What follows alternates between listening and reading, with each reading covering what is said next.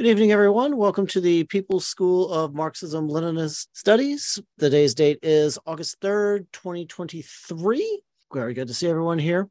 So, yes, today we will be discussing the other October revolutions. Russia's revolution was important, but was not the only one. And in fact, um, the areas adjacent to Russia, that being Belarusia, Transcaucasia, Ukraine, Kazakhstan all had their own events that happened around the time of the October Revolution. So tonight, the U.S. Friends of the Soviet People, which is a sister affiliation of the School of Marxism Leninism Studies, will be giving a class on the other October revolutions. Okay, so for the class today, we'll be doing the Belarusian Soviet Socialist Republic, the Kazakhstan Soviet Socialist Republic, the Transcaucasian or Soviet Federative Soviet Republic, and the Ukrainian Soviet Socialist Republic. We will be giving a little lecture on each section given by the people who wrote them, and then we will break for discussions. So take it away. Thank you. Uh, can everyone hear me okay?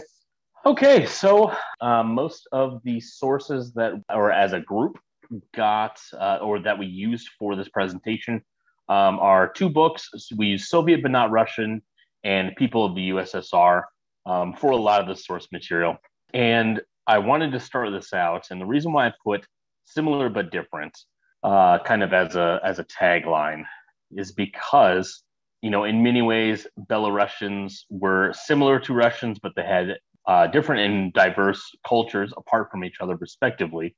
Um, and there were just a lot of other things that that you know they had many similarities but they were also uh, very different in many ways. And i'm hoping that we can uh, shed some light on that tonight. Uh, so next slide please. So to start off the uh, there was a kind of a nickname coined um, and the nickname for the belarusians was white russians. Now this as Angela said on Tuesday night, that isn't meant to be. It's not meant to be like a like a, racial joke uh, or or meant to be disparaging in any way. Um, that is just what they were known uh, known as in the area. Um, and so Belarus was a country that bordered Russia into the northwest and had a diverse cultural makeup of Jewish and Russian backgrounds.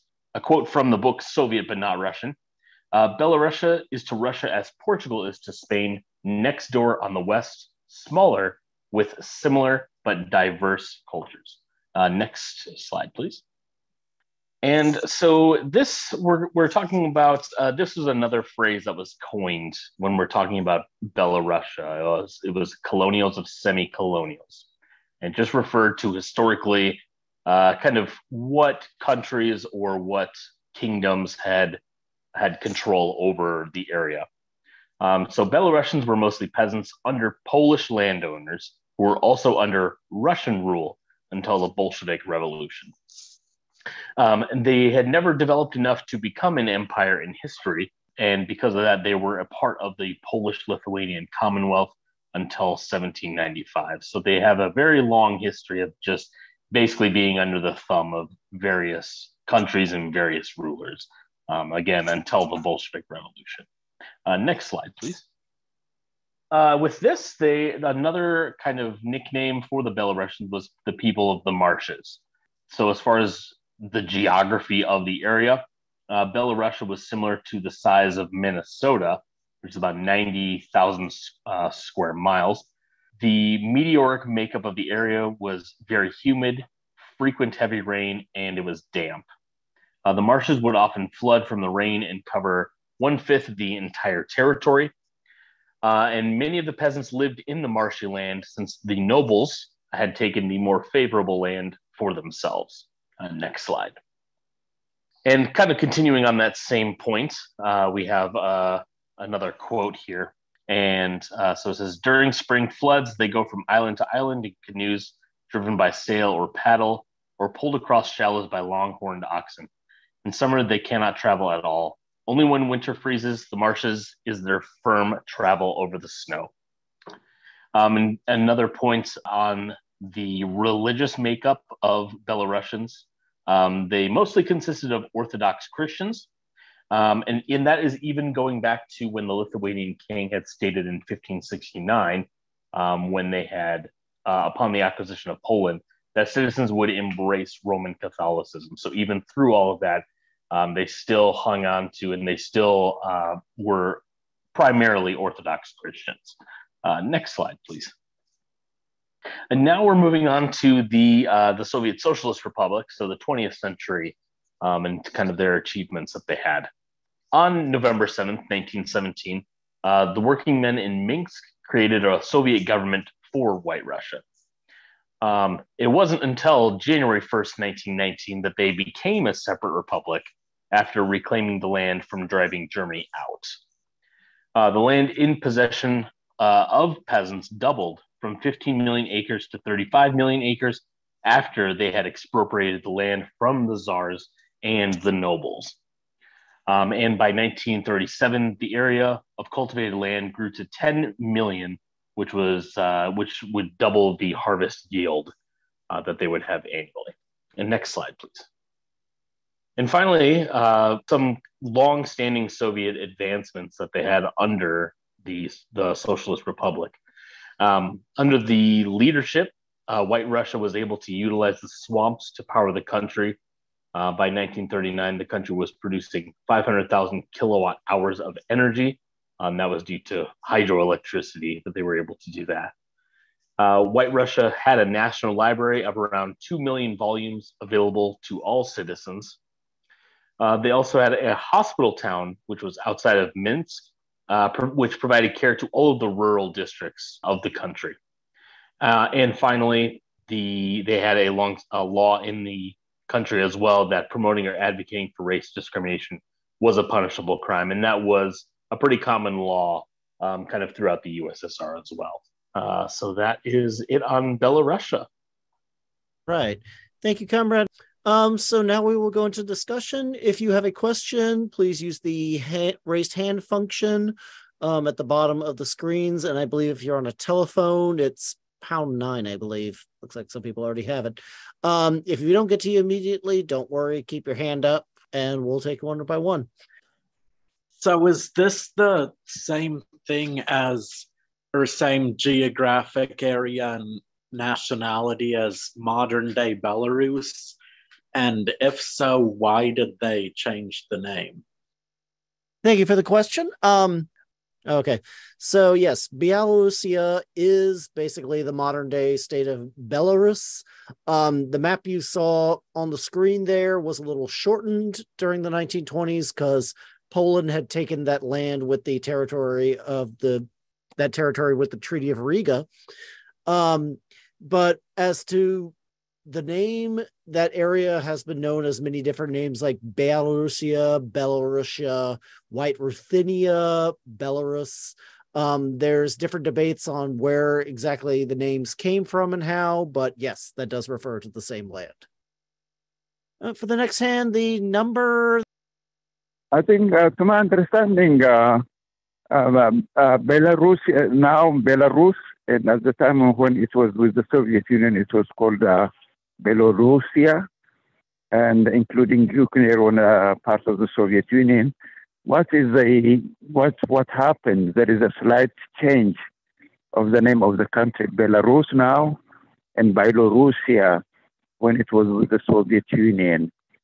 So uh, I would like to find out if there is any information as to why the change uh, took place. Thank you for that question, comrade.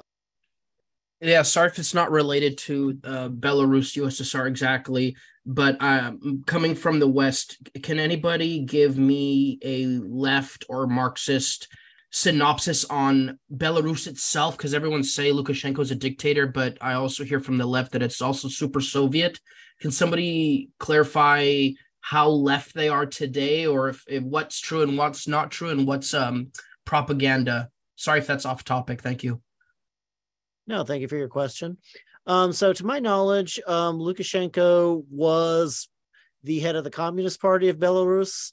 Um, there is debate that he saw kind of where the winds were blowing and decided, you know, um, let's make a social democracy party. Um, say what you want about Lukashenko. I am personally not too knowledgeable on his governance or the goings on, but he does he is supported by the Belarusian Communist Party um, in the majority in government. So, other than that, I do not honestly have any other modern information on the subject. Yeah. Okay. Number one, I was in Minsk in 76, um, actually twice. Minsk is the capital city. It was destroyed, I would say 98% in World War II. Only a cathedral and one other building were left standing by the Germans. Scorched earth policy and the bombings, etc. The whole city was rebuilt with slabs of concrete. It's a very gray looking city. Very, very little pastel colors like you have in Leningrad. Very different. Um, my own personal view, it was the ugliest city I've seen in the Soviet Union.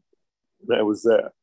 But you have to understand it was totally destroyed. They had to get houses, roofs, food on the table, uh, shelter from the winter.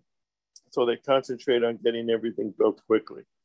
As to um, Lukashenko's regime, it has a lot of Soviet um, paraphernalia, a lot. Um, even the logo, it looks like a Soviet logo uh, with the wheat and all that stuff. So it's very, very similar. Um, he has been attacked as the last, the last Soviet uh, uh, nostalgia in, in Europe. And, and that's been by the bourgeoisie. My answer is if the bourgeoisie are going on this thing to attack him, he must be doing something positive. Um, because they don't attack. They only, you know, they love Nazis. Zelensky and Europeans, they love that. Um, so, yeah, that's what I would suggest. That um, he's a positive element, a very positive element, and if he goes, he'll be replaced by a pro-Western, pro, much more pro-capitalist. Also, private industry in Belarus was nowhere near privatized as it was in Russia or the Ukraine or the other Soviet republics. Thank you. Thank you, Comrade Angelo. Hi everyone. Um, so I just wanted to say I I'm not certain of this answer, but this might be something to do with it. But I know that the the Russian Empire had always referred to the region of Belarusia, Bel- Belarusia, and then Russia itself, like Greater Russia, was Velika and then Ukraine was considered like Malorossiya. So maybe the Soviets changed the name to kind of get away from that um, that Russian nationalist idea. But what I wanted to say about Belarus itself, uh, and I think it's very distinct in Ukraine because the Ukrainian identity, the Ukrainian nationality, was created by the Austro-Hungarian Empire um, to the Ukrainian at that time uh, aristocracy and a little bit of the bourgeoisie to like boast out anti-Moscow sentiments because well they were under occupation of the Austro-Hungarians. So I think the difference in how nationalism is in Belarus and Ukraine also just function it's based on their differences of their inception of their um, their nationality, where the nationality of the Belarusian people really started to take place during the um, the the Soviet republics, where at the creation of the Soviet Republic, whereas with Ukraine, it was always an inherently reactionary ideology that was created by the bourgeoisie and the aristocracy um, to be anti-Moscow and to be anti-pro well communist movements. Um, there's that. And then I just wanted to say like a funny story because uh, I had read a lot about Belarus. My husband's from Belarus, so I wanted to get to know this country. And there was one story I had read. There were three brothers, and this is around the 20th century, where there were three brothers. They all had decided to take on different uh, uh, national groups. So one of them decided that they were going to be Lithuanian, the other one decided they would be Polish, and the other one decided they would be Belarusian. Thank you for that, Comrade. Um, we'll take a couple more hands and then we'll have to go back to the presentation. Um, and also um, regarding um, Belarus, the yeah, the I believe the saying is that the bourgeoisie called him Europe's last dictator because they call everybody a dictator that doesn't bow down to them. Um, so basically, the thing that I understand about Belarus is um, they are the only former Soviet bloc country that never opened up their markets to Western capital. So everything, from what I understand, is still state owned in Belarus, comparatively to like a lot of the former Soviet countries that are now like very neoliberal. Um, and I think that that's kind of why they hate Lukashenko because Lukashenko, I don't know if he he really is Marxist Leninist per se, but I think that because he believes in kind of holding um, everything state owned. Thank you, comrade. Comrade, do you have the floor. In some sense, uh, comrade kind of answered my question. It really seems like the people of Belarus were Russian in a lot of sense ethnically, but maybe there's more complications, and obviously that does get complicated. But it really seems like a difference from Ukraine, where they try to define themselves as like, oh, we're Ukrainian people, but with Belarus, it seems like, well, aren't they more ethnic? Like, it kind of come from like a Russian history. Is that it's kind of like a hard thing to answer, I think, in this meeting, but it's kind of more of a national question than an ethnicity. But that's all. Thank you, comrade. My question was going to revolve around as uh, as has already been shared. Uh, Belarus uh, has a very unique uh, geography. Uh, what challenges uh, did that pose for construction during the Soviet era? Thank you for the question, comrade. Do you have a good answer for that one? Yeah, I mean, we kind of went over over it a little bit. You know, uh, I mean, especially with just how how damp and how marshy the land was. I mean, we can certainly look at that as being an obstacle or even just a condition that I think was unique to Belarusia. Now, as far as exactly what like obstacles they faced when it came to like Soviet, you know, construction or like industrialization, I'm not entirely sure. I mean, I do know that they were able to, you know, they were able to use their conditions to the best of their abilities. Um, you know, considering that they were able to harness a lot of the marshy land for like hydroelectricity. Um, uh, I don't have any, really any other concrete examples beyond that. Um, but yeah, I mean, I think just even looking at that, I mean, that tells us that they knew what they were working with and they they basically had ways to work around it or even to work with it um, you know to make sure that that you know they could industrialize properly in the country. Thank you for that comrade. Um, comrade you have the floor well i just wanted to ask a question if anyone knows who alexander nevsky is i only know knew of him really from a soviet movie by I think his name is Ein, Eisenstern. The, he's the one who made Battleship Potemkin and other and another thing called like Viva Mexico. But he made a movie about Alexander Nevsky, which actually Star Wars copied like the one, uh, the one in the snow. You know, the very fam- famous scene where the bad guys are like walking in the distance towards towards the defenses they straight up like copied a Soviet movie about Alexander Nevsky. And it's the same thing, but just changed, you know, the Star Wars characters to be Russians and Belarusians, and then on the other side is the Teutonic Knights and the the Germanic, you know, Teuton order. Uh, I, I asked that question because I think that a comrade mentioned there was a cathedral that stood in Minsk. I think it's called Andrew Alexander Nevsky Cathedral, so that was my question. Does Alexander Nevsky have any relevance to Belarus? Um, to my knowledge, um, that was around Novgorod. Um, and the Teutonic Knights were more kind of around where the Kaliningrad Oblast was nowadays. I think that has more to do with Russia, not as much to do with uh, Belarusia. But I could be incorrect on that. Yeah, I actually had no idea that Belarusia was also called White Russia. Um, when I heard the phrase white Russia, I think like white Russians who are basically opposed to Soviet rule. Um, where did the name white Russia come from? Is there any relationship between the two things? Yeah, it has nothing to do with ideology. Nothing at all. I know what, what the comrade is saying. I thought the same thing.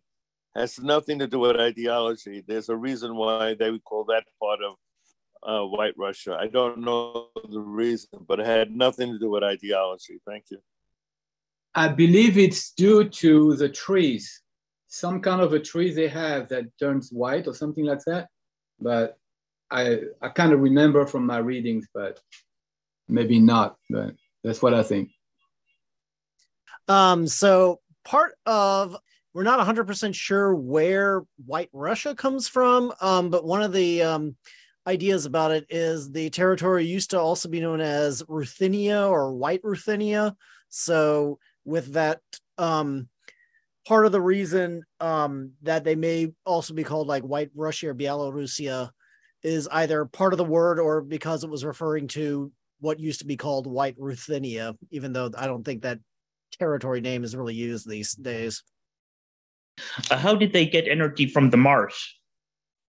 Yeah, so um, one of the areas of development that they use with the marshes is they basically made some of the biggest areas of hydroelectricity, and they've dam- they dammed up a lot of the marshes, freed up some land, had some lakes and other reservoirs with others, and they used the marshes basically for hydroelectricity. Oh, okay the way the geography was situated, it was perfectly for kind of tearing them a bit to basically have a constant stream of um, hydroelectric power plants, some of which are still operating to this day. Thank you, comrades. And then I had a question as well on Belarus. Um, so it seems like from the history of Belarus, it's always kind of been under one empire or another, and they didn't have periods of independence or so-called independence like you, Ukraine did, where they had the brief period um, before the Bolshevik Revolution. Then there were some there was some Nazi puppet state set up during World War II. And then, of course, they got their independence after 1991, and nationalism has always festered, and you get these fascistic regimes. It doesn't seem like Belarus has really had that chance, and like it's had a lot more of a closer relationship to Russia um, so I'm just wondering, is there a big problem with nationalism um, in Belarus, or um, did this kind of historical trend make it less so in that country than in Ukraine? Okay, so one thing to note um, in 1991, when they were moving towards the legal dissolution of the USSR, Lukashenko was leader of Belarusia and he was the only one who voted to preserve the USSR. Okay, and he eventually realized, you know, he read the writing on the walls that he could not continue with a communist party, so he kind of created like a social democrat kind of thing. Uh, there is nationalists in Belarus, but a lot of them have already left to Kiev to fight with the Ukrainians. So luckily, they kind of, you know, cleaned themselves out of there. Um, and then remember in 2020, they had like this supposed coup attempt and all this bullcrap against them. That was the nationalists, but obviously this was funded by Western NGOs and things like this. Nationalism never really took root um, there in the same way that it took place in Ukraine. And another interesting thing is currently Russia and Belarusia are a union state. Like they have officially status as a union state, the two countries. That's why they never got, you know, big into nationalism post 91. Yeah, I just wanted to mention real quick that uh, the connection to here with the U.S. and that region is well, a lot of Jewish people, including my um, own family, uh, comes from that region. So um, obviously there were horrible pogroms that were happening in that region. Um, so there is, when we think of the U.S. Uh, friends of the Soviet people, really we have that connection. I, I guess personally, I have that connection as well. I just thought I would bring that up it was mentioned that uh, Belarus used the marshes to their advantage. Another advantage they used it for was during World War II. There was a, there was a um, a counteroffensive called Operation Bagration, um, where the where the Red Army actually built makeshift bridges through the swamps and uh, counter attack the German occupied Minsk. And uh, this was one of the biggest defeats of Nazi Germany. Um, you know, and the, the, the big reason why it succeeded was because the Nazis didn't expect them to be able to move all these tanks through the swamps. So I, I just wanted to bring that up. Comrade General Secretary, you have the floor. Yeah, remember when the Nazis marched into the Ukraine, they came into the area of Lvov. L V O V. They have a different uh, spelling now. And they were greeted with flowers. Remember that. There was always a German element in different sections of the You never had that in Belarus. So when they marched into Belarus, they got bullets. The Germans, they got bullets. When they marched into, and I, when I Riga, I mentioned Riga before, the capital of Latvia. Riga was very different than all the other cities in the Soviet Union. It was a Germanic architecture city. There was always a history in the Baltic republics of German influence. That's not coincidental that they sided with Nazi Germany, both the Ukraine and the Baltic countries. And they're the ones that are hotbeds now of anti communist, anti Soviet sentiments. Thank you. One of the things that I remembered that I wanted to mention about Belarus is the film that we've actually seen here at the school before, Come and See, is a film about Belarusian partisans uh, fighting against Nazism. So I just wanted to throw that in there since we had seen that here before.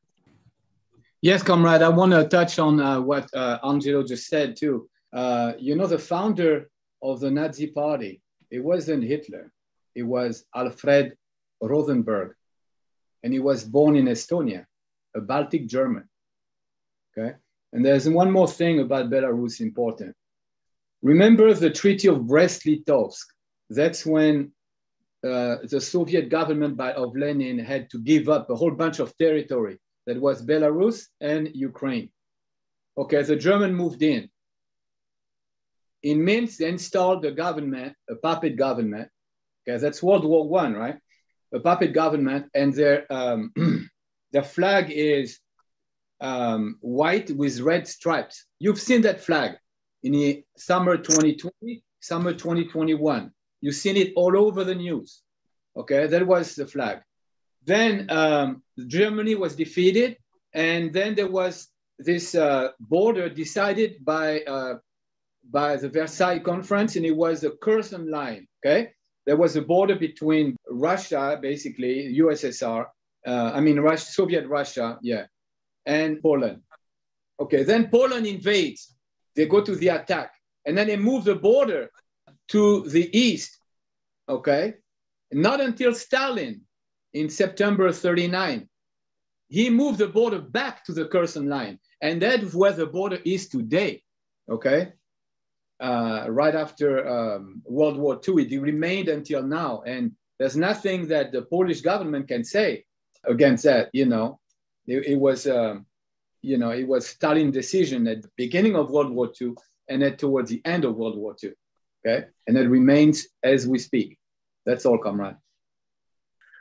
Um, so for those who have their hands up, please keep your hands up. We will get to you in the next round, but we do need to go back to the presentation. So keep your hands up. We'll get to you next. All right. And continuing on with our discussion, we will be discussing the Kazakh Autonomous Soviet Socialist Region and the Kazakh Socialist Soviet Republic. All right. Yeah, let's go ahead and go to the next slide and see sort of the region that we're talking about. Oh, here it is. So uh, the Kazakh Soviet Socialist Republic when you think of that region of Central Asia, you think of the the steppes and you think of nomadic people and cultures. So I think in the 1400s, um, we think of like Genghis Khan invading, you know, horseback in the steppe region. Um, so that's kind of the basic geography of the of the place. But let's go to the next slide. And the Kazakh people under Tsarist Russia. So before the revolution of 1917 and the Kazakh revolutions, this was kind of the state of things where, given the weak development of capitalist relations under Tsarist Russia, Kazakhstan was a heavily exploited region where Russian and English capital penetrated for raw materials and minerals. This oppression was hard on the indigenous people of modern Turkmenistan, Uzbekistan, and Tajikistan. These people were of various religions, but mainly they were Muslim. Despite being Russian citizens, the people of these regions were easily oppressed by the religious czarist monarchy. The Kazakh people, under the feudalistic pseudo capitalistic society, were considered lower class people given the worst working conditions and impoverishment. And we can go to the next slide. And so, as mentioned before, um, the, the, Islamic faith was play a big role in the uh, defining the Kazakh ASSR and uh, the people and the revolution itself. So, as mentioned earlier, the people of the region of Kazakhstan were greatly oppressed under Tsarist Russia, and this includes the Muslim faith. The Muslim Communist Party played an important role working with the Reds in Turkestan, the region of Kazakhstan in Central Asia, in helping to defeat the whites, the counter revolutionists, and their counter revolution attempt. Many military deputies in the region during the Civil War were of the Muslim faith. And by 1918, this region was starting to stabilize and form Soviets, with many Muslims taking leading roles. While many Muslims joined the Bolsheviks in supporting a socialist revolution, there were those that sided with reactionary nationalist Islamic forces that supported the region to become a pan Turkish or pan Islamist nation. All right, next slide. So one of those groups was the Alash Party and the um, in their connection with the Bolshevik Revolution. So um, after the Bolshevik Revolution in 1917 and the Civil War against the White Russian Army that took place in Central Asia, Kazakhstan was established as a separate nation under the nationalist Alash Party. The Alash Party created a secular government that resembled the bourgeois Duma government of Russia in February 1917. Despite the Alash Party's rule of the state of Kazakhstan, the Bolshevik Party of Turkestan, supported by the Red Guard of the military garrisons in the region, suppressed the counter revolution. When the whites were defeated in 1920, the Alash Party, which pulled a lot of its support from reactionary Muslim forces and the bourgeois of the region that represented the economic ties to Tsarist Russia and British imperialism, were also defeated. But many Alash members were given amnesty after their defeat to join the revolutionary government of Ankirgis. Some, after given amnesty, tried to undermine the newly formed socialist government, and it didn't go well for them after that, I'll tell you that. Soviet power and the Turkestan SFSR. Before the Kazakh Autonomous Region was established in 1922, political delegations that happened during the Civil War in the steppe region of Central Asia in the Turkestan region um, happened. April 30th, 1918, the Fifth Regional Congress of Soviets of Turkestan were held, and over 120 representatives of the local indigenous population, those being of Uzbeks, Kazakhs, and Turkmens and Tajiks, took part in its work. The region was divided because of the contradictions between the peoples who inhabited it. Reactionary religious and bourgeois forms of ideology, backed by a foundation of pan Turkism or pan Islamism, endanger the socialist revolution altogether. So the region needed to be partitioned in a way to give autonomy to all the different people and cultures. I think of um, Lenin and self um, determination, determinism, and the national question. But in 1920, the Turkestan Commission, led by the Bolshevik Party, adopted a resolution proposing the administrative regrouping of Turkestan in accordance with the ethnographic and economic conditions of this region. It identified three main groups of people that could become the basis of new national units in the TASSR, TASSR, Uzbeks, Kazakhs, and Turkmens. The party finally chose the path of creating new Soviet nations and, accordingly, national state autonomies that separated Turkestan and the Kazakh steppe region. And so the formula of the Kazakh ASSR.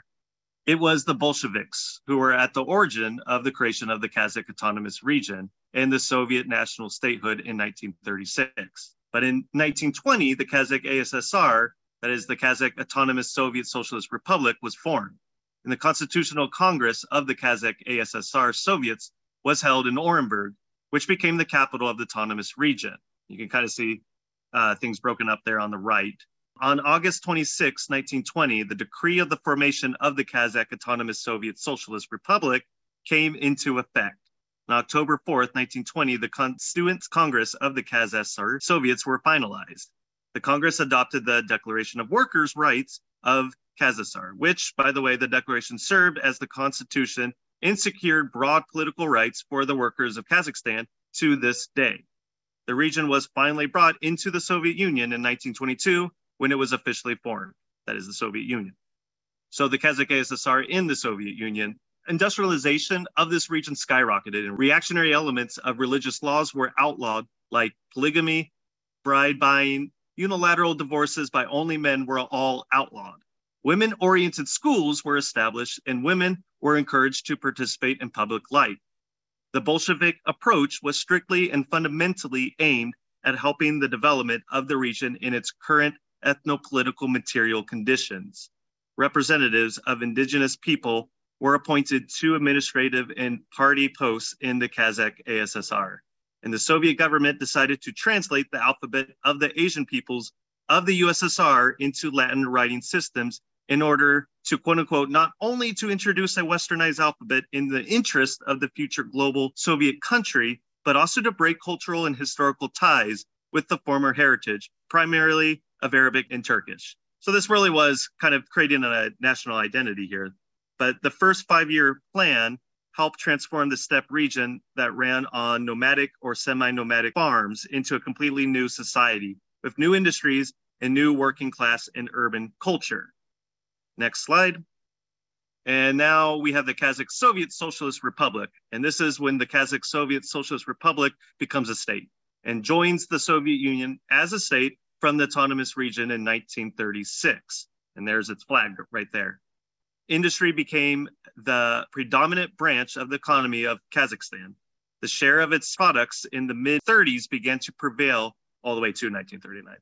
Kazakhstan took the second place in the production of non ferrous metals, the third in coal and oil production, and the fifth in electricity generation in the Soviet Union. And all this allowed it to become one of the major arsenals of the Soviet Union during the Great Patriotic War, 1941 to 1945. And almost from scratch, from 1926 to 1940, a completely new industrial district was created in the face of Soviet Kazakhstan. So the KSSR was the last state to leave the USSR in 1991. And so for four days, it was the entire Soviet Union, which after it left as well. And I believe that's it for Kazakh's Republic and now Kazakhstan. Thank you, comrade. So we'll go to a second round of discussion before we do new members. Um, comrade, you have not spoken so far this evening. You have the floor. Yeah, I uh, read this interesting book about uh, Belarus, uh, the last Soviet Republic by Stewart Parker. It's uh, pretty interesting and, and, informative about it, and uh, thought everyone should know about it. Thanks. Thank you, comrade, for your comment. Comrade Angelo, did you have anything you wanted to uh, say? Uh, yeah, on the issue of um, Kazakhstan. Now, I need some clarification of this. Baku, the city of Baku, is located in what republic, former republic? That would be Azerbaijan or Transcaucasia SSR. Okay, is that quite a distance? I never visited there when I lived there. Was that quite a distance from Kazakhstan? Um, I would imagine by the crow's flies, and if you cross the Caspian Sea, maybe not, but otherwise you'd have to travel around the Caspian Sea to get to it, and that could be a little bit of a distance. Okay, because Baku is normally would be considered part of the um, a, you know Muslim Asiatic area. The Jewish population in Baku is different from the rest of the Jewish population in the rest of Russia. It is Asiatic. The yarmulke is even a different yarmulke. It is not the European yarmulke that we know of. That is also worn by the Pope. You ever seen the Pope's yarmulke? Same as a regular Jewish yarmulke. But the ones in Baku are totally different. And um, there's a sizable population, a large population, and some of them have come to Staten Island. I've met them. That's all. Thank you, Comrade Angelo. Hi, so I just wanted to bring up if, if folks remember that maybe it was a year ago, I, I forget exactly when, but there, uh, Kazakhstan was in the news a lot because there was this mass protests happening, and I know uh, there was a lot of discussion of whether these were, you know, a genuine workers' uh, protest or whether it was a color revolution. And having these discussions, I think that a lot of people assumed that the United States was behind it.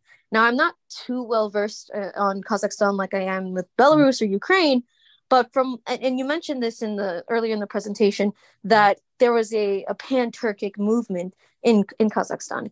And this is true when you study like the uyghurs and and kazakhstan um, and obviously turkey how there there's there's this like reactionary pan-turkic movement. And i always suspected a little bit that those color revolutions possibly were actually funded by turkish nationalists or the turkish government rather than um uh, the United States. I think that the United States was actually very surprised and didn't really have much of a position on it, or rather, didn't have much of a role in it. Um, but if you did see a lot of those leaders who were killing the police officers and um, just causing absolute riots and mayhem, a lot of them were actually pan Turkic nationalists. Interesting. Comrade, do you have any insight on that? No, I just thought that was interesting too. But yeah, so thanks for the insight. Fantastic. Yeah, a more mundane question. Apologies, comrades. Does anybody know if a commission of people in Kazakhstan came up with the flag, or was it a commission in the Kremlin, or like uh, like what does the blue represent, and why did they pick blue as the accent color? Sorry, I'm just curious for their flag. That's a good question. Yeah, I'd like to mention on that. It looks quite similar to the Ukrainian Soviet Socialist Republic flag if you look at the two flags and you put them together, I wonder what the difference is. So the difference between the two flags is the blue on the Ukrainian flag goes all the way to the bottom as well, whereas with the Kazakh flag, the blue stripe has some red below it as well. So it's kind of like the blue stripe is hanging there. The symbolism of it, I am not, I do not know. Uh, well, uh, what I was gonna say, one, uh, one of the factors behind supporting the Mujahideen is to create a island of instability that would create a problem uh, for uh, uh, for uh, for the Soviets, and also to help uh, spread some of that to help uh, create a problem in other countries like Turkmenistan. I mean, in other regions such as Turkmenistan. Uh, uh, so I would I would I would say it was not on. I would say I would disagree with the idea that it was not on. Part of the strategy was Central. But what I wanted to say was uh, the blue. I don't know about the Soviet flag, but I know that with the current flag, 96. it's uh, going back to uh, their nomadic past. Have uh, a sky. It, it, it, you know, it's a symbol of peace. Uh, Two minutes. so Yeah, we'll definitely have to look that up for another time. Um, yeah, on Baku. Um, so Azerbaijan um, is in the Caucasus, where kind of Turkey and Armenia are also located. And then you have the Caspian Sea, and on the other side of the Caspian Sea, to your point earlier, that's where Central Asia starts. The Caspian Sea is what kind of divides it. So then Kazakhstan would be a little bit further past Turkmenistan, which is on the other side of the Caspian Sea, and then it would closer to the Russian border because Kazakhstan and Russia are kind of bordered. And that's kind of the distance would be relatively far between Baku and Kazakhstan in that sense. Probably, I, I don't know, taking a shot, maybe like two couple thousand miles apart. Anyways, but yeah, that's kind of just what I wanted to say. And also, I know that Kazakhstan is an ally of Russia, which hence why there would probably have been a color revolution attempts there. Thank you, comrade. Yeah, and uh, and answer to uh, like his comment about uh, Rosenberg, I think don't think he was the founder. I think it was Anton Drexler who was the founder, but uh, Rosenberg was an early member who joined before Hitler. Okay, I just wanted to bring something to everyone's attention. You know, when we look at the history of the world and its development, we see multiple stages. We see feudalism to capitalism to eventually socialism to eventually communism. But all of these countries that were just mentioned, Kazakhstan, uh, Tajikistan, Turkmenistan, they basically went like two steps forward with one, you know, and that's something very massive and, and just interesting to think about. These people lived in abject poverty for centuries. And, you know, we, we have to consider this. We have to think about it. The same with Armenia.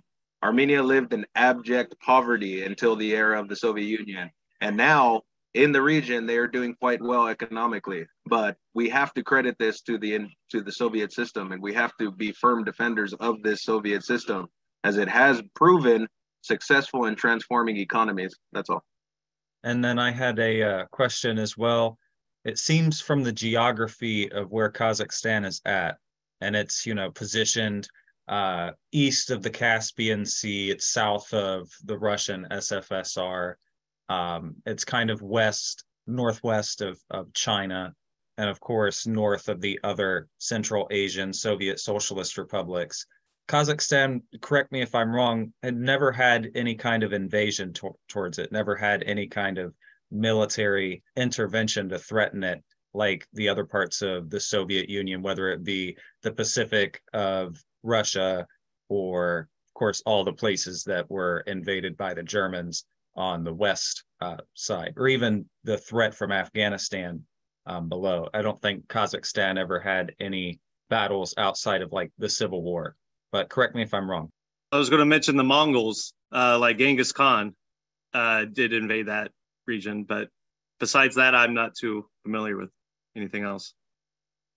Yeah, that was for the same thing, and maybe besides that, perhaps um, expansion by the Russian monarchy in the um, 16th, 17th, 18th centuries might have seen something there, but I wouldn't really know personally. So I just wanted to emphasize how, you know, there was a Muslim Communist Party in this region as well. And obviously, as historical materialists, we don't look at religion as being what we find our ideology in as Marxist Leninists either. But it was a strategy to side with the Muslim Communist Party. It wasn't like Lenin said, "Oh, well, we're not, you know, religious, uh, you know, nutbags. We're not going to side with them." No, he had to side with them, and it was very um, helpful to do that um, during the Civil War. I just wanted to mention that, but then also how you really see the um, of what Stalin talks about uh, about a national identity. Um, national determinism determinism or um, and so we see that with the development of Kazakh and Kazakhstan. And to this day, they can thank the Soviet Union, even though it's not part of it, for what the gains have for the, the country of Kazakhstan. Uh, yeah, so this is, um, you know, after the um, counter revolution of 1991, but uh, in Afghanistan, as you know, a lot of people know that you know, the fall of the socialist Afghanistan, uh, the Taliban started coming to power, and they they mostly were, uh, were oppressive towards uh, the Hazara people, but they were also oppressive towards the the Tajiks, the Uzbeks, and the Turkmen people. Um, so at, these, even after uh, they no longer were uh, socialist republics, they did hold out resistance against the Taliban, but uh, there was a lot of nationalism between the three ethnic groups that caused them to not unite against the Taliban. This was further exasperated when the US tried getting into the Caspian Sea, where there's the big oil deposits. They, uh, you know, they basically pulled them even further away from Russia, who was leading the anti Taliban resistance at the time. And uh, so I, I, just wanted to say that this, uh, the Central Asian uh, republics were very instrumental during uh, the rise of the Taliban. They could have stopped the Taliban from rising, but because of the destabilization under uh, Gorbachev and Yeltsin, they basically facilitated the rise of the Taliban. All right. Thank you, comrade. Seeing no one else at the moment, um, we will go on in the presentation. Um, our next part will be the Transcaucasian Soviet Federative Socialist Federative Soviet Republic, excuse me. Um, and that will be given by Comrade. You have the floor. Thanks, appreciate it. So the Transcaucasian Socialist Federative Soviet Republic is what I'll be going over. The Caucasus were originally a part of the Russian Empire. It is separated from modern Russia by the Caucasus Mountains. As the Russian Empire began to be dissolved, Georgia, Armenia, and Azerbaijan declared their independence. Armenians, Azerbaijanis, and Georgians had been in opposition for many years with race riots breaking out in larger cities where ethnic groups converged. To combat this, Lenin proposed that the three Soviet republics be united, and it was finalized March 12, 1922. The Transcaucasian SFSR became a founding member of the USSR on December 30, 1922. After the 1936 Constitution was signed, the three regions were individually elevated to republics of the USSR. Next slide, please. And then you can see on a map here that we have Russia, uh, the Soviet Socialist Republic at the top, Georgia and SSR right underneath it, uh, and then Armenia and uh, Azerbaijan to the left and right underneath Georgia. And you can see Kazakh just to the right of that. And then in between is a uh, Soviet uh, Socialist Autonomous uh, Republic. It's called uh, or something like that. Sorry for the mispronunciation. Uh, and then you can see those four flags Transcaucasian, Socialist Federative Republic, and then when they were split after 1936. Next slide, please. So the revolutionary leaders in each of these three areas uh, in Georgia was Joseph Stalin, in Azerbaijan was Mashhadi Azim Bekogli Azizbek, and in Armenia, Stepan Shaumian. During the communist intervention in 1918, the British seized Baku, Azerbaijan, and Azizbek and Shaumian were shot and killed. A monument was erected in their memory, and it became a tradition for newlyweds to leave a piece of their wedding bouquet at the monument. And there's a picture of that monument there on the right. And then some excerpts from Soviet but not Russian on each of these three regions. Professor David Lang from the University of London was the leading authority on Georgia. He wrote in his book, A Century of Russian Impact on Georgia, if we compare the position of Georgia and adjoining Soviet republics with that of Turkey and Persia, the remarkable improvements in the health and general standard of living look even more striking. Employment of women in qualified work is an extremely common phenomenon in Georgia. Industrial workers and peasants are by large better off than in most places in European Russia. The sharp contrast between the dynamic economic and industrial system and the excellent cultural facilities of Georgia, on the one hand, and on the other, the chronic instability of some modern countries of the Middle East, or the deplorable backwardness and stagnation of others, leaves little room for denying the positive side of Russia's impact on Georgia. Georgia is at present, in the time of this writing in 1985, present well insured against drifting back into the vicious circle of ignorance, poverty, and disease, and is able to stand on her own feet economically and industrially in this highly competitive modern age. Next slide, please. When Brezhnev died suddenly, his successor Andropov amazed the West by bringing an Azerbaijani, Gaidar Ali Riza Ogli Aliyev, into the political bureau, where he was named the first deputy premier of the Soviet Union. The amazement stems from the fact that Western scholars, journalists, and politicians had apparently hypnotized themselves into believing that the Muslim peoples in the USSR are treated like blacks in the US. Aliyev is entirely a product of Soviet times. Born in 1923, the son of a worker, he graduated in history from the University of Azerbaijan, itself founded after the revolution. Aliyev's duties have not, however, been associated with ethnic matters. His first job under Andropov was to turn around the lagging Soviet railroad industry. At this writing in 1985, he is in charge of consumer goods industries, which the Chernenko administration has pledged to boost. He has also been sent to Syria to discuss the future of the Near East and Soviet arms aid. And there's a picture of Aliyev on the right. One admires the Armenians for their ability to wrest a living from the soil, so unbelievably rocky and arid. They say, Stone is our bread. It makes Maine look like prime farmland. But they do wrest a living. Today, the Armenians live well, extremely well. Little more than one seventh of Armenia is arable land, by far the lowest proportion in any Soviet republic.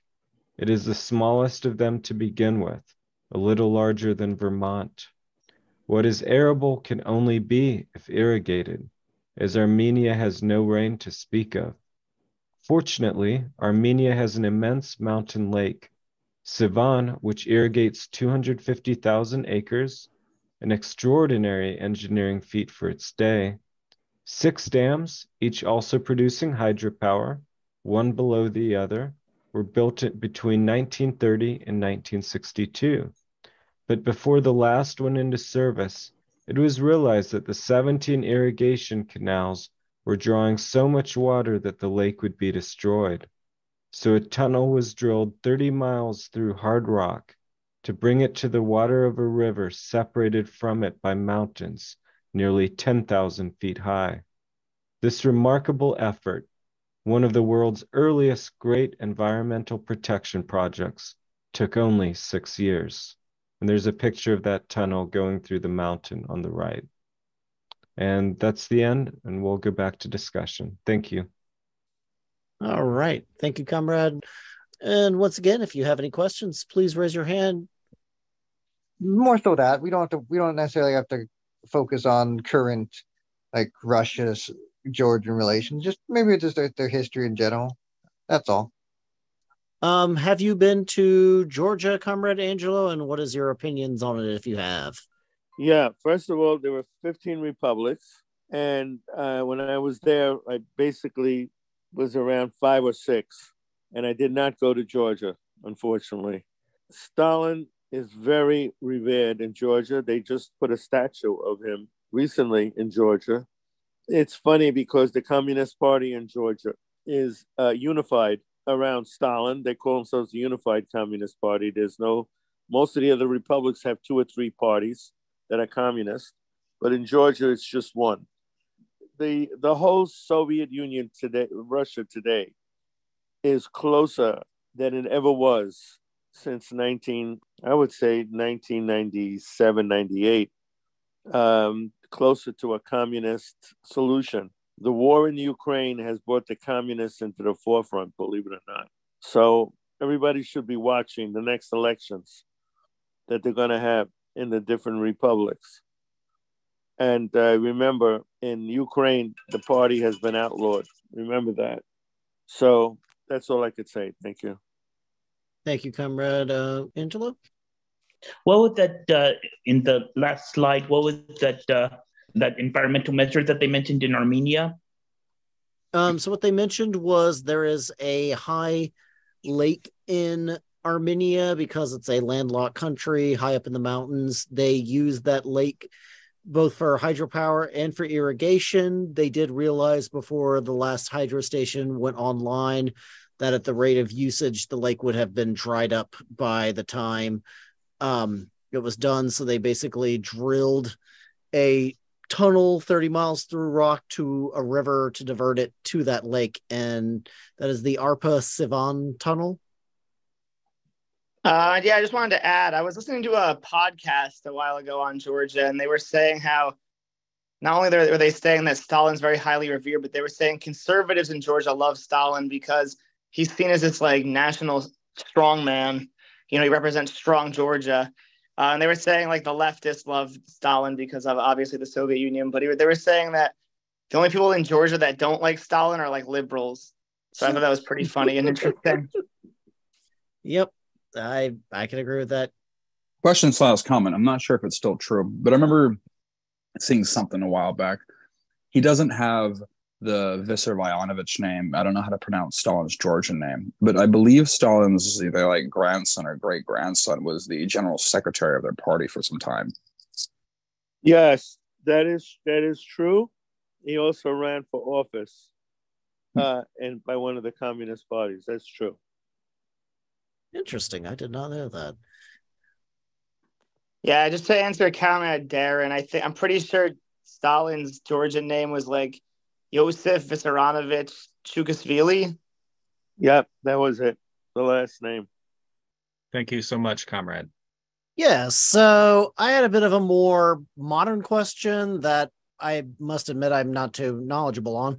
Um, so I know there was always that tension and between the different peoples in the Caucasus, but kind of really how did it get to the point with the current Azerbaijani Armenian relations? Um, could someone with a little more knowledge on that perhaps give some light? Thank you. Okay, so to touch on this, we have to explore the current state of Azerbaijan. The current president, Aliyev, is the son of the Aliyev that was mentioned on there, but he is the one who has disgraced the legacy of the USSR the most. Um, he leads the only Shia country in the war, Shia Muslim country in the world that has an embassy with Israel in their capital, Baku.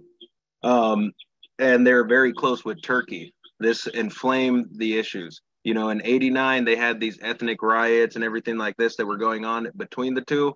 And when they got independence, Azerbaijan took a stance the pro Israel, pro Turkey, pro West, while Azerbaijan took a stand of pro Russia. So this is like kind of where the conflict is now. But an interesting thing to note is that the region that is contested, they have a pipeline, and this pipeline runs directly from Azerbaijan to Turkey and in turn to England. So 30% of the UK's crude oil comes from Azerbaijan. And because of this, you know, it's it's it's been a big economic boom for them, which none of the other countries in the Caucasus have. So they're capable of having, you know, a strong military force against Armenia, and this they are the aggressor, definitely. That's all. When did they split up, and why did they split the Transcaucasus uh, Federation into just Georgia, Armenian, Azerbaijan? So, with the writing of the 1936 Constitution of the USSR, or what some people call the Stalinist Constitution, um, this region was actually um, each was split into its individual socialist republics um, from Transcaucasia, um, mostly around at the time in 1917, the early 1920s. That was a very kind of with the same thing of why Belarus and Ukraine and Russia all joined together as a union. They were with the breakup pretty weak on their own. So for at least Lenin had mentioned, why don't you guys join together as one union for strength that way? It was also to there were a lot of race riots going on between Armenians and Azerbaijanis in particular, and Lenin wanted to create unity between the two. And so he joined the Caucasus together. In 1936, uh, when the Constitution was done, Stalin didn't see that it was necessary to go on with that same idea and split them up into their own uh, areas based on the people that were primarily living there. All right. Thank you, comrade. So, and then I had one last question before we go to the section on Ukraine. Um, this one's on Georgia. So, I don't know a whole lot about what went on between Russia and Georgia in the 2000s. It seems like there was a conflict that kind of almost serves as a prelude to Ukraine and is similar. But if somebody could give a little bit of context on it, it's probably worth the whole class.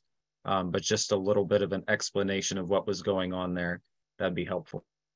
So the conflict between Russia and Georgia was a year after the Rose Revolution, which was another color revolution backed by uh, you know Western uh, NGOs, uh, U.S. State Department, where uh, this uh, leader Saakashvili replaced uh, the pro-Russian uh, Shevardnadze. You know, they they claimed he was, uh, you know, they claimed that he was uh, like a pro, like a Soviet era dictator. That's what they referred to him as, and uh, basically the conflict was over uh, the the republic just below Georgia, um, Abjara, I think it's called. Um, and then there's one I think called Abkhazia. I, I, I don't remember the names exactly, but basically uh, Georgia wanted these two territories back, even though they seceded from Georgia after the dissolution of the USSR. Um, so after that, this uh, Georgia attacked Russia, who was backing um, Abjara or Adjara and Abkhazia. All right. Thank you, comrade. That answered my question. Yeah, you know what happened in 2008, uh, the Georgia war, right, uh, between Russia and Georgia. Yeah, it was like the Abkhazia and South Ossetia. And those two places were like the Donbass in Ukraine. Lots of Russian nationals and stuff, and they felt very close to Russia. And they were, you know, oppressed by the Georgian government. So Russia intervened. It's kind of like exactly what happened, you know, this last year in 22. Okay. And also the fact that um, I think in 2007 or something like that, but the Georgians were really close of asking to become NATO members, you know. And Putin made a speech, you know, in Munich in 2007 at the security conference where he said, no, this is a speech that was began everything, you know, about the NATO expansion. He said, no, no, no, cannot. This is going to lead to war. Sure enough, the next year, you know, he went to the offensive in Georgia. And then in 22, offensive against Ukraine. Thanks God. All right. Thank you, comrade. It was kind of the same thing. I would have also added that possibly the earlier conflicts in Chechnya might have uh, involved some kind of um, color revolution or at least inflaming of nationalist and other tensions. But that was it. All right. Thank you, comrade. All right. So our last section for the evening will be on the history of the Ukrainian uh, Soviet Socialist Republic. So Ukraine had never really been like a state or a nation. Um, the land that is now Ukraine has been split many times between different other nations and forces, um, be it the Polish Lithuanian Commonwealth, the Mongol invasion, the Russian Empire, um, even sometimes the Hungarians and the Crimean. Um, I believe it was the uh, I didn't call it the Sultanate, but um, there was actually a kingdom on Crimea, a Muslim kingdom that did occupy some parts of that. Um, generally, though, for the people there, they were Slavs. They were very similar to the their Russian counterparts. Um, part of the split between them is a slight religious part, especially in Western um, Ukraine, which is more Roman Catholic than um, Orthodox. And that has part to do with how that land's been under control of places like Hungary, Poland, and other places. Um, generally, for the most part, though, there was autonomy um, for these people and also within the Russian Empire, some autonomy, but this was pretty much taken away um, when Tsarist Katharina took the crown.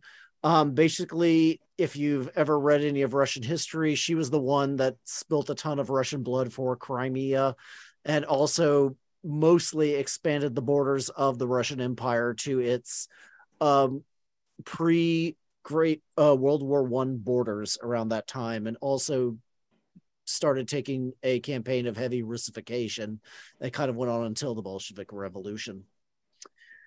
Um, so with the abdication of the Tsar, there were immediately two separate Ukrainian republics that were declared. You had the Ukrainian People's Republic, so called, in Kiev, and then there was the Ukrainian Soviet uh, Republic in Kharkov, which is more eastern Ukraine.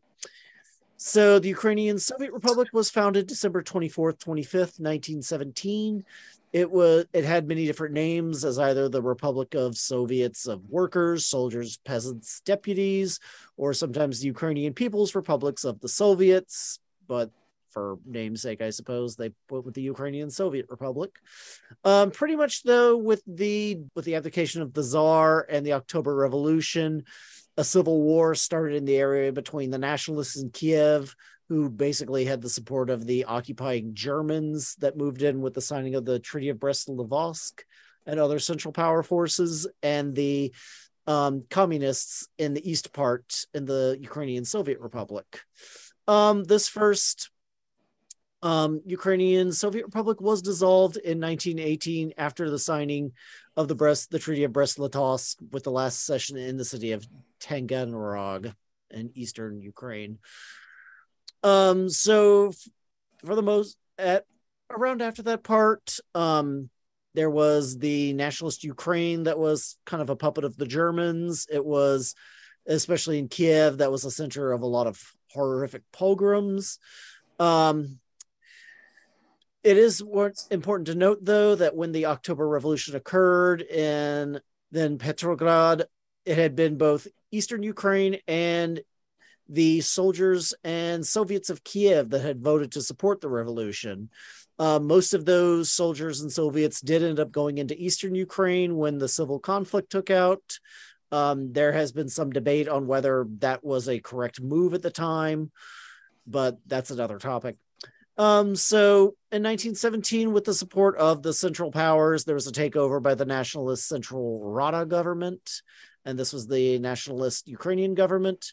Um, however, with the withdrawal of Germans at the end of the Great War, a new thing, a new government called the Directory took power. This was under the leadership of a former Tsar general, Skoropadsky. Um, the Rada basically attacked the peasants who had split up landlord lands. Um, so when the Germans withdrew, though, the conflict, the communists kind of came back in, um, and they assisted in defeating the nationalists in the Civil War. Uh, the communists returned to power in February 1919 with the liberation of Kharkov, which, if you see the map of Soviet Ukraine here, Kharkov would be kind of like the city right over here, which is currently near the border lines of the conflicts today. Um, there was a formation of a second Soviet Ukrainian government, um, but when the Russian general civil war broke out and the intervention by the foreign powers, uh, this was kind of dissolved to fight against the whites and the nationalists from 1919 to 19 to 1920. Um, with the finding of the Treaty of Riga, um, there the third Ukrainian Soviet Socialist Republic, which had been formed in December 21st, 1919, ended up getting most of that territory. And so, if anyone, excuse me, is not unfamiliar in history, the Treaty of Riga was basically the treaty between Poland and the USSR on the divisions of land. And this is what created the Belarusian Soviet Socialist Republic. That, and if you'll notice, Ukraine, uh, Crimea was actually part of the Russian Federative Soviet Socialist Republic at that time. Um, but anyone that talks about, oh, Ukraine was never free till 1991. Not true. Ukraine was free, was its own independent nation. And in fact, the Ukraine Soviet Socialist Republic was one of the founding members of the USSR on December 30th, 1992.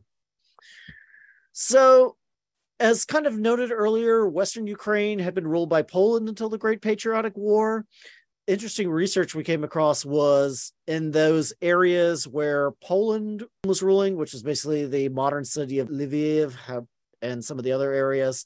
Um, any mention of the Soviet Union was suppressed. Any mention of Ukrainians in the Soviet Union were also disregarded, and they were told to look to the West for the ones in Poland. Um, not sure if there was any um, like forcing of Polish or other languages on them, but they were definitely told like, hey, all the modern history is towards the west over here. Don't look towards those people in the east. Um, some accomplishments of the Ukrainian SSR. Um, the first machine and tractor station. This was kind of a centrally set up place where co-op farms could get tractors and farm machinery. Um, they could also get them repaired for free or any other maintenance that was needed. The first of these was formed around Odessa in 1930. This was the first of its kind and ended up being copied throughout the USSR for how much it was enjoyed. Um, with the outbreak of the Great Patriotic War, most of Poland was occupied by the Nazis, um, and especially that part that had been under Polish rule, which had been briefly taken back into the USSR with Stalin advancing into um, Poland when the Germans invaded there. Um, a lot of the collaborative units ended up coming out of that region. Um, but Poland was finally liberated in 1944 with the Red Army coming in. On the right, you can see a picture of 1950s Kiev. So you'll kind of notice you've got some streets there, but down the middle, you've got this big wide boulevard where people can walk. There's lots of trees. Um, it's very clean looking. You've got Monument of Lenin right here, people leaving flowers, people just hanging out, chilling on a beautiful day. Kind of a definitely probably wouldn't find that in Kiev nowadays. um, so as mentioned earlier, a couple sources we had for this presentation tonight was both um, William Mandel's Soviet but not Russian. He wrote this in about 1985 or so before the dissolution of the USSR, and the most modern version of you can find has been put out by, I believe it's uh, Winnipeg University Press, and also the book by Anna Louise Strong of Peoples of the USSR. And that is the end of the Ukrainian section. If you have any questions, comments, please raise your hands real quick. Um, Comrade Angelo, did you have something you want to say on this? Most important thing was left out. When the Germans invaded, of all the countries they invaded, only one country, only one people welcomed the Germans with flowers on the ground as they marched in. Did you know that? And that was the people of Lvov in the Western Ukraine. They were always pro German. The architecture in Lvov is very different than the architecture in Kiev. And you could see the Germanic very carefully. Also, Lithuania, Latvia, and Estonia, Germanic architecture, not modern Russian, nothing like that, not even old Russian. So you could see the difference that goes way back. Um, Bandera, you didn't mention that, the most important thing. The Banderaites and the nationalist Ukrainians were allies of the Nazis, not just the Germans, they were allies of the Nazis. That's important for people to understand. Um, so that goes way back. The first thing they did was get rid of Lenin's statue because they hate socialism. The Banderites detest it. So these people have been fascists from the very beginning. The idea that the Banderites were not fascists, but allied because they were anti Russian is nonsense. They were fascists, real life fascists. They're symbols of the Banderites, Stefan Bandera, and the present government. Is the Nazi cross changed in a different way? If you look at their flags, the flag of the present Ukrainian government first saw the light of day when the Nazis set up a Ukrainian state under their jurisdiction of the Germans. That's it. Thank you. And one thing I just want to say uh, real quick, and then I'll give it to Comrade Christian, is uh, I remember going to, uh, when I was in New York, we went to the Arrow Park um, mansion in upstate New York, kind of. And they actually had a book there that had a whole bunch of pictures from Kiev and from around Odessa um, back during the time of the USSR. I think this was a thing from the 60s. And it was just so beautiful. Everybody was actually living a great life. You had Kiev uh, covered in, in Lenin statues and hammers and sickles, and none of this fascist uh, symbolism. Um, it looked closer to a place like uh, Moscow than it did to Berlin.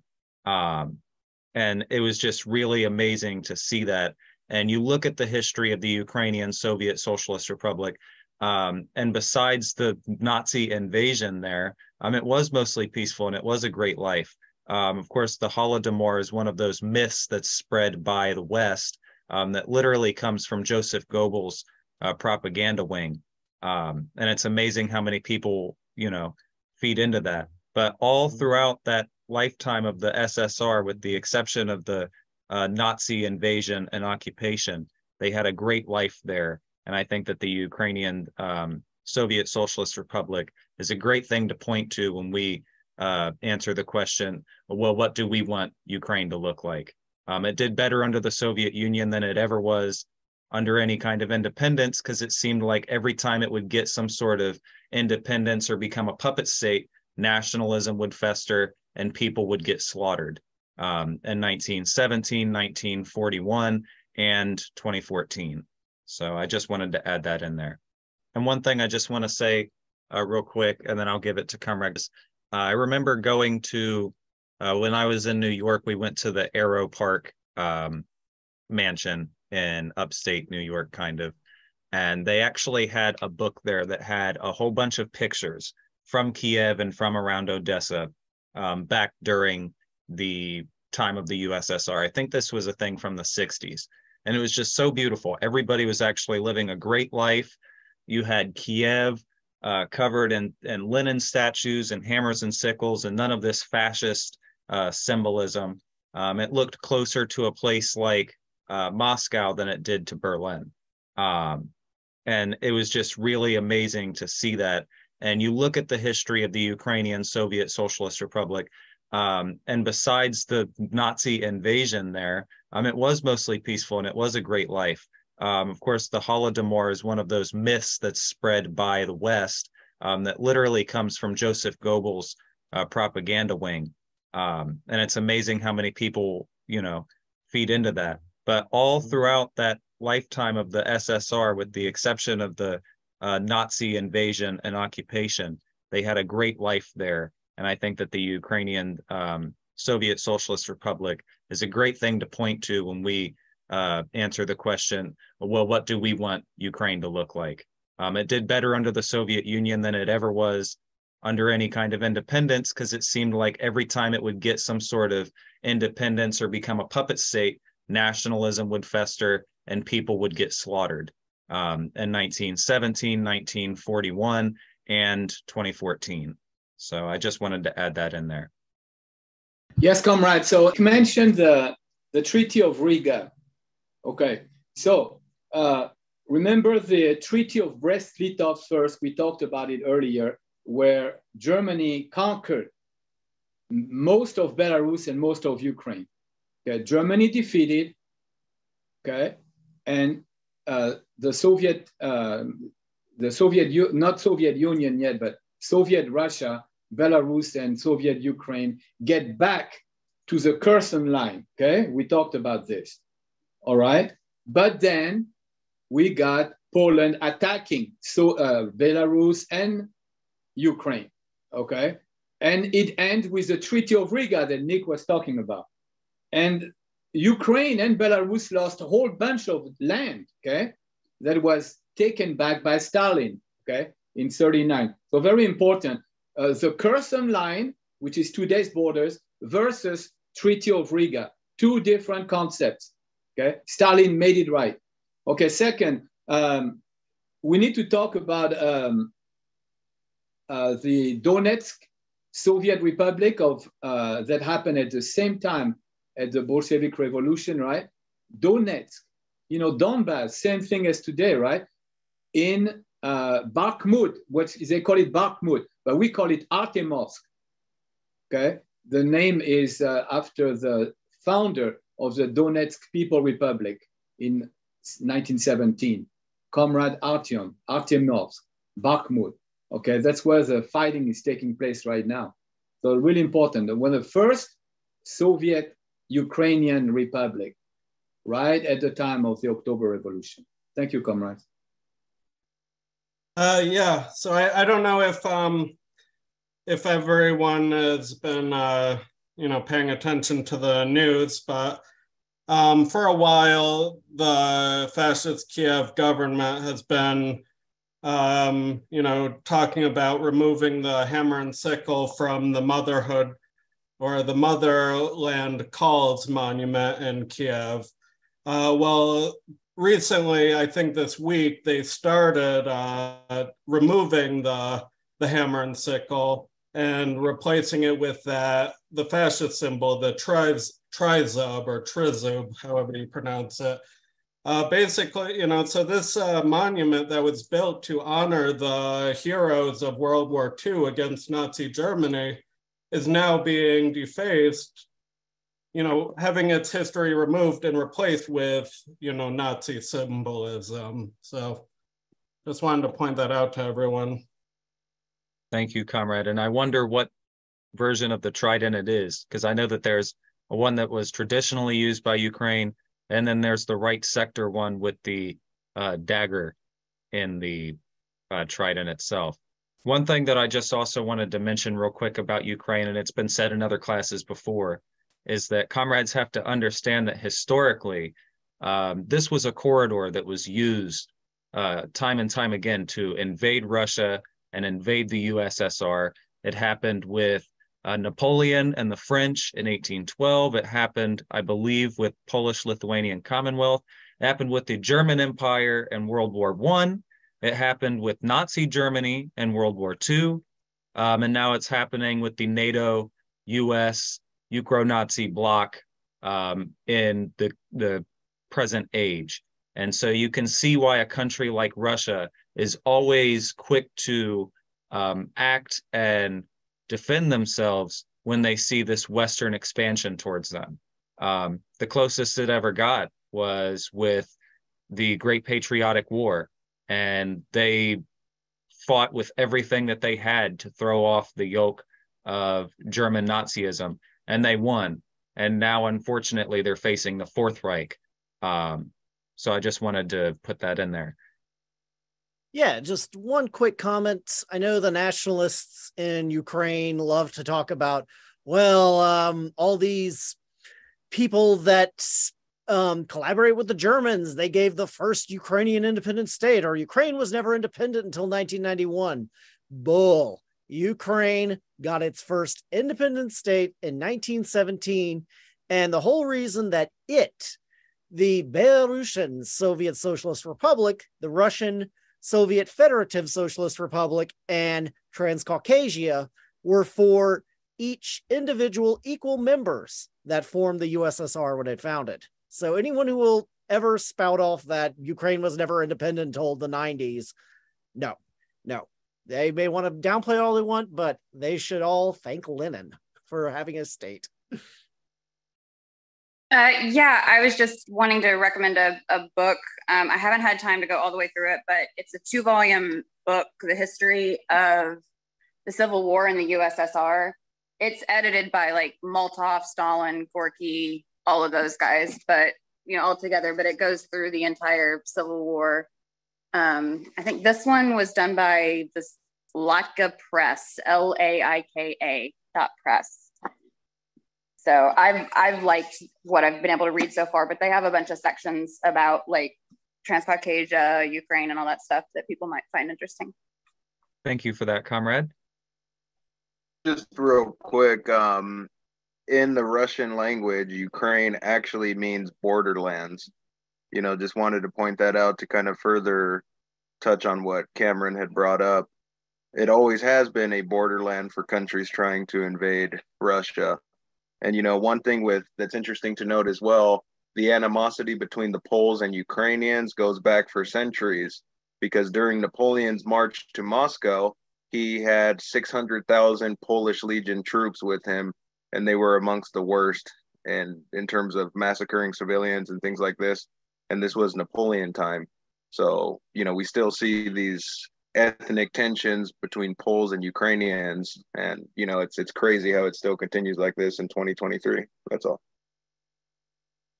Thank you, comrade. And another thing that I thought of that I even wanted to add is just to go even further back to show that historical context. And somebody can correct me if I'm wrong. I believe that um, basically one of the furthest realms that the Roman Empire got during its time in terms of going out and toward, towards Europe um, and northern Asia was uh, Scythia, which I believe was Crimea at the time. So even all the way back to then, you have examples of these Western massive empires using Ukraine to go towards that direction. So, um, just really going off of comrade comment, um, I forgot where I saw it, but somewhere on social media, I saw a post of I forget if it was in Lvov or in Poland, but it was graffiti on a wall in uh, Polish that said, We'll forgive the Katrian massacre for Lvov. So, as you said, there was always that weird um, tension between the Lithuanians and the Poles, and in fact, um, or between the Ukrainians and the uh, Polish. Um, but in fact, one of the more pro-Soviet places in Lithuania happens to be the minority of the Polish people that are in Lithuania, oddly enough. Hi, so I just wanted to bring up that um, so Ukraine at what is now Ukraine, those those territorial borders, actually had three different occupiers. Well, so obviously they were un, in, under the Russian Empire, they were under the Polish-Lithuanian Empire, and they were also under the Austro-Hungarian Empire and the Ottoman Empire. And why I think this is important is because when we look at Ukraine and the Ukrainian identity, in that land it was never always united and that's why the ukrainian language is actually it's spoken very differently from one side of the country to the other it is not it hasn't been standardized it is not a uniform language ukrainians who try to speak ukrainian from kharkiv will speak a different ukrainian from the people from lviv um, because the people in the east were ethnic Russians and they spoke Russian. And for a long time, they always considered themselves Russian. And so, in fact, the Communist Party or the Bolshevik Party in Ukraine, who did the, the October Revolution in Kiev the day after the Moscow one, um, they were all from Donbass. They were all from Donetsk, like the vast majority of them. But they were also considered Russian. And so I find it interesting when you speak to the Ukrainian nationalists, they talk about Soviet occupation. Uh, they say that, you know, the Russians, they forced this um this this the Soviet system on us. And then at the same time they'll say Donbass belongs to Ukraine. So which is it? Because most of the Communist Party uh, of, of Ukraine was actually from Donbass. So either they're Ukrainian or they're Russian. What is it? It's it's they don't have a, a defined answer. It's very convenient. Fantastic. Very good points, comrade. So when it comes to Poland, uh, from what I know, in the aftermath of uh, Brest-Litovsk uh, Treaty and uh, the uh, changing uh, territories. Sometimes something that uh, I noticed that um, I don't know if it's hip nowadays. I know there was time in history where I would come across a lot, a lot of like recirculated, you know, law and justice propaganda here in the United States. Uh, but what I know is that after the uh, uh, end of the war, they created a, a system of pogroms and, and ethnic. Uh, 90 seconds. Uh, for a lot of the uh, Slavic peoples, other broader. so my, my question is how tense and to what degree were Russians or other peoples um, in this uh, period before the Nazis uh, was? Um, well, during that earlier period, I probably could not give you an exact number, but uh, two million Russians died in the Great Patriotic War, more than any others, and Ger- and Hitler had taken um inspiration from what we had done in this country with native populations decided i'm to kind of do that with uh, those people over there to the east of me so um, you can imagine that the intent behind it was not that great and um, if you want further research um, i'm blanking on the exact names offhand but nowadays you can see some of these Ukro Nazis wearing um, Totenkopf patches, or sometimes they've got um, patches of like two of those explosive, like hand grenade explosives crossed together. Um, those were very specific Nazi units that committed horrible atrocities and basically would just indiscriminately kill villages, burn entire towns down, rape all the kids and women, and then kill them as well. Um, and then some of the earlier days of the war, I had actually been seeing what looks like a shield with a gold lion and gold crown looking things, three of them on a blue background. And that was actually the crest of the SS Galicia division, which was also one of those collaborative units from the Nazis. So couldn't exactly give a full number on the earlier pogroms. 90 seconds. You would have to imagine it was pretty bad. Uh, yes. Uh, I just want to throw this out there. It was a movie I saw on YouTube. I'm just gonna post it, the Wikipedia page of it. I, I um, in any case, uh, it's a really it's a Polish movie, mind you, but it really shows, and it was it's it's only about seven years old, but it really shows the viciousness of the uh, Ukrainian insurgent army of the time, the like the really the bandanderites of the time. That of now, it I don't think it's necessarily pro-Soviet, unfortunately, but it kind of shows you all the different factions of the time, and one woman's like trying to navigate her way through all that. Um, but it isn't like hard anti-Soviet. It just it just they're just like another player in the game kind of thing. But it, but it, the the movie really emphasizes uh, the viciousness of the Ukrainians, especially at the end of the movie. It's like holy, holy moly, uh, Volhynia, I believe it's called, um, and it is it was on YouTube. This was about a year ago, so I mean you can try to look for it, but it, and it did have English subtitles. So I don't know if if anyone's interested in seeing something. Uh, uh, yeah, if anyone's interested in seeing that, uh, uh, have at it. Anywho, that's that's all I gotta say. Thank you, comrade. I saw on social media somewhere a scrawling on a wall near the um, Polish Ukrainian border in Polish of "We'll forgive the Katyn massacre for Lvov." So, no, there's definitely a history between those two there. We will begin our wrap up now as it is nearly time. So, really quickly, as mentioned earlier, this was a presentation of the U.S. Friends of the Soviet People. One of our current projects right now is the Film Archive Project. So, at around the end of 2008, various comrades had regained possession of a cache of films that used to be the film library of the Berkeley, California branch of the Soviet American Friendship Society. This collection consists of about 300 films on a variety of topics. They are in Russian with English subtitles and represent the Soviet Union speaking for itself in its own voice. Um, so, the US Friends of the Soviet People, we had agreed to take these films, possessions of the films, and we would in 2009 and we would raise the funds and perform the work to digitize the collection and to distribute its contents both via recorded media like DVDs and on the internet. Um, so we have actually begun releasing some of these videos on the YouTube channel of the Party of Communist USA. Um, I believe also the US Friends of the Soviet People has a couple videos as well. Um, we do need donations to complete this work since it is not cheap to digitize these films. Most of these are 35 millimeter cans of film and they're only getting older with age. And we really want to get this work out because this really is history right here that probably nowhere else in the world. If they never get out, these will probably get lost to time and film. So if you are interested in donating and to helping us get these out, you can donate at the website of the U.S. Friends of the Soviet People down below at U.S. Friends of the Soviet People.info slash donations. All right. Comrade Angelo, go ahead. You have something to say?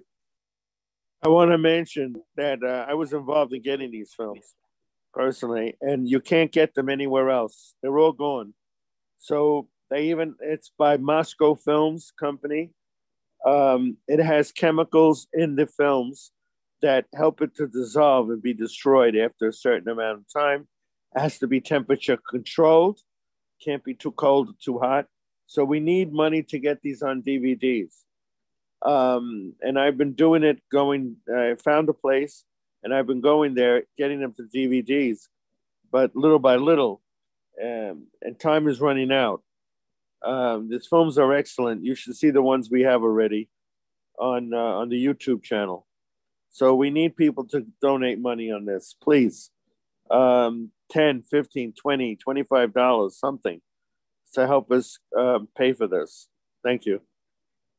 Thank you, Comrade Angelo. Thank you for watching this full-length class from the People's School for Marxist-Leninist Studies. For more information or to join our free classes, visit our website, check out our YouTube, listen to our streams on Spotify, and chat with us on Reddit.